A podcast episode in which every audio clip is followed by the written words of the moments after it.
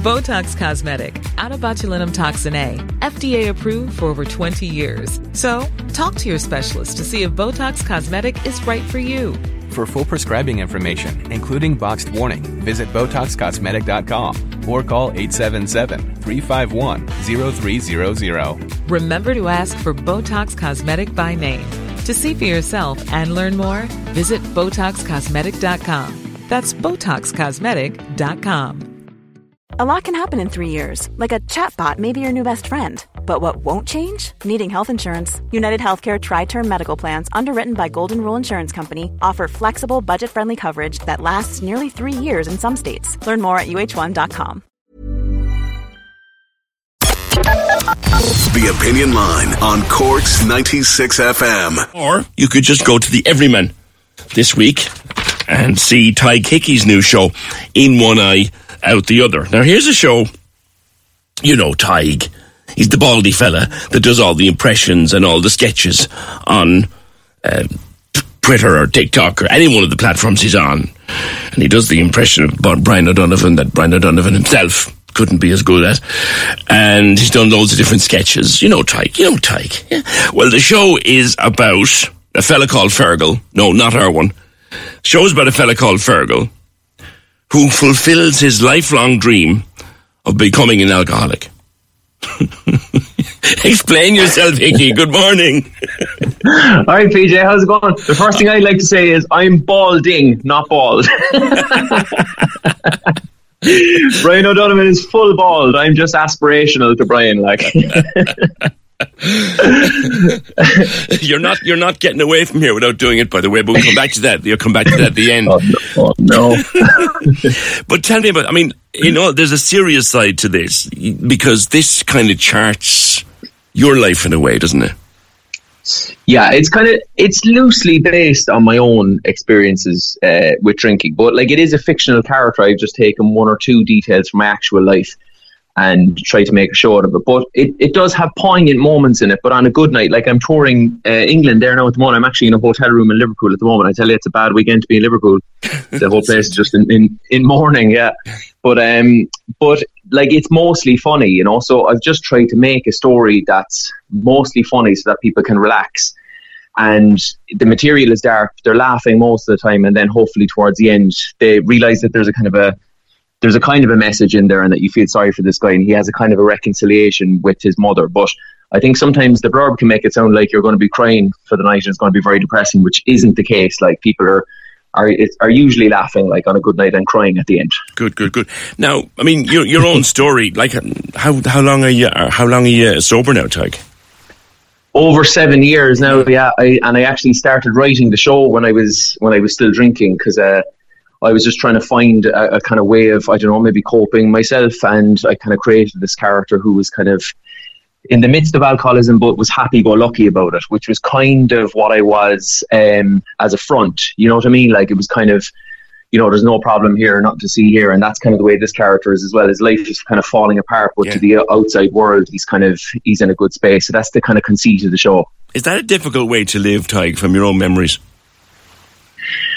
Oh, it's almost impossible. Like, you know, like, when I look back on it now, I kind of can't believe, because in the midst of my drinking, I was working with RTE. I had like kind of very good opportunities, like high profile stuff. Like, I did live TV, like, in the midst of it and stuff. And that's just a work thing. Like, obviously family is a complete another different league then of difficulty. But yeah, to keep the front on, like, I think most addicts really, that's why I think, like, you know, you're better off trying to foster empathy for addicts rather than kind of writing them off as people on the street or whatever, you know, because like, no addict I've ever met anyway kind of sets out to hurt people and just abuse substances. Like, everyone's just hurting in some way or another, and I was certainly no different, you know? And no one sets out to develop a problem either.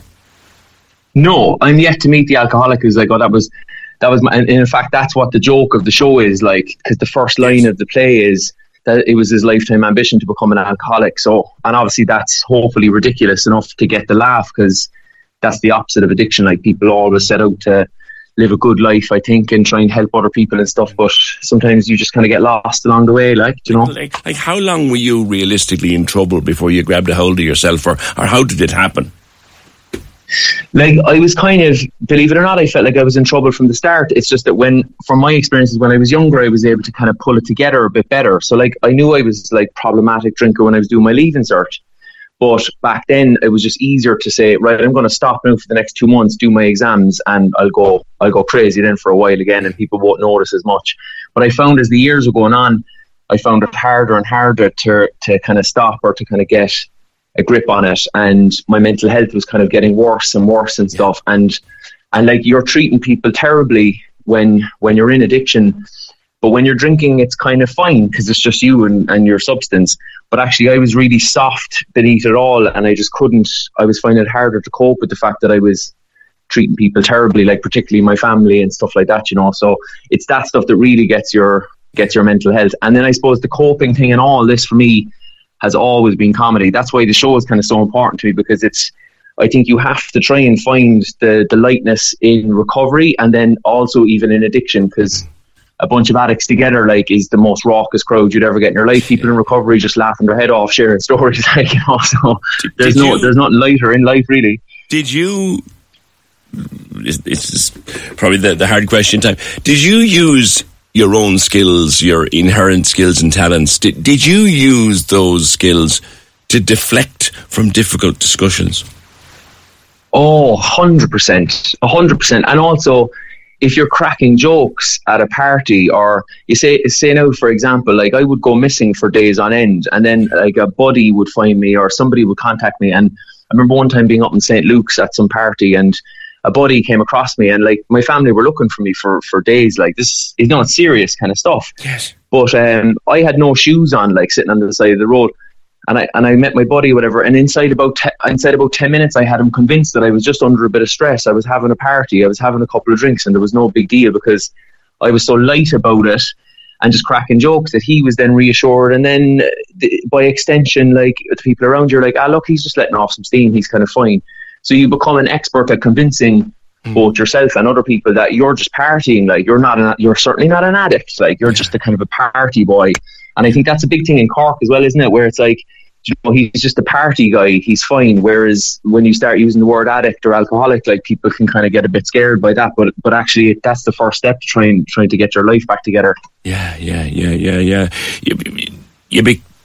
a saying, I don't particularly like it, but I'm sure it's applied, that how do you know when an addict is spinning you a line?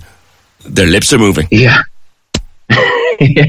Well, I have no problem with jokes like that or whatever, because they, like, A, I joke about it myself, and B, it's completely true. Is it? You know, like, that the other... Oh, totally. Like, well, in my experience anyway, like, you haven't, you couldn't possibly tell the truth, because if you told the truth, you'd lose your job and you'd lose your partner, and you know, you have to lie. Like, that's the nature of addiction. But what happens then, in my experience, for most people in recovery that I know, is you'd almost go the opposite way then. You kind of can't get away with any lies anymore. You just kind of move towards this kind of health and recovery. And I don't know anyone really in addiction or in recovery who's got good recovery who's still lying. There's a phrase in recovery of the road gets narrower, and that's been very true for me. You kind of can't get away with anything anymore. Like, even white lies are kind of problematic, like, so unfortunately you just have to keep telling the truth, which can be a bit of a nightmare at times, to be honest, but you got to go with it, like. It's good for a comedian. For every addict I've ever spoken to, Tig, who turned themselves around and got clean, there's a turning point. Was there one for you? And is it in the show? Does it come up in the show? Yeah, maybe. Like, I think the turning point for me really was just like, there was just so much pain, to be honest. Like, I kind of got to the point where I felt like drink was kind of my forever friend, you know. Like, there was other substances that I knew I had to completely stay away from, like, and there was other behaviours and stuff. But I was just thinking, like, drink is kind of, that's the old reliable, like, 'cause, I mean, that's the kind of world I grew up in Cork. It was... You know, drink was what you did regardless of what your mood was. Like, you kind of celebrated or you drowned your sorrows, and that was just... But when it really turned on me, I felt like the mask slipped or something, that it was this thing that was just a laugh for years. The mask slipped, and I just felt like, geez, I could lose my battle with this here. Like, there's plenty men and women better than me that have lost the battle with this thing. Like, so I just got scared, to be honest. Right. And a bit of fear, I think, is the best thing. Now, in the summer as well, when I stopped up to this point, 2015, I was kind of thinking, like, I'm actually going to lose my daughter as well. I think that was almost the main thing, like, in that period where I was like, hold on a second, oh, this partying thing is well gone. Like, no, it's kind of getting into life and death or whatever. And yeah, I think she's a great symbol for me, because when I was drinking, I just, you know, I didn't look after her in the way that I wanted to. And that for me is the best evidence that alcoholism is a mental illness. Do you know, because now, like, there's nothing I wouldn't do for her. Like, she's just, you know, she's on my mind the whole time, like, about what I can kind of do for her. But when I'm drinking, I'm just in the pub and I'm not thinking about her at all. Like, so that's why I think I was mentally ill. That's my way of kind of dealing with it anyway, I think, you know. Well, I mean, there are people who say, and I tend to be on that side, it's an illness. Nobody, like you said, nobody chooses this. No one sets out to do this. You know, saying it's not. I mean, it's like choosing to get cancer. Nobody chooses it. Nobody chooses a difficulty with alcohol either. They don't. And I think, like, without going on a rant, I think Ireland, it's so weird, because we've got such a great understanding of drink. We've got a great understanding of alcohol, but I don't think we've got a good understanding of alcoholism at all. And I think it's still a cold house for addicts, really. We tend to just kind of dismiss them and say, well, they're not trying hard enough. They're like, they need to cough themselves on. Whoa, sorry, the alarm is going off in my room here. 2 seconds. You're all right, drive on. So the show is at the Everyman on the 2nd and 3rd of June. And it's, I'll give you a second. The alarm, is that a fire alarm or something? I think it's a fire alarm. Yeah, Jesus, man, it's all drama here. Like, I better let you go, Tig. The show is only It's only an hour long, right? And it's called In One Eye, Out the Other. Tig Hickey joining us from Liverpool. Thank you so much, PJ. You better get out. I'm sorry for the alarm. Not at all. Get out of that room. The Everyman at the weekend, and it's an hour long, and it's tickets on sale right now from the theatre. Nice fella. I know what he did there now.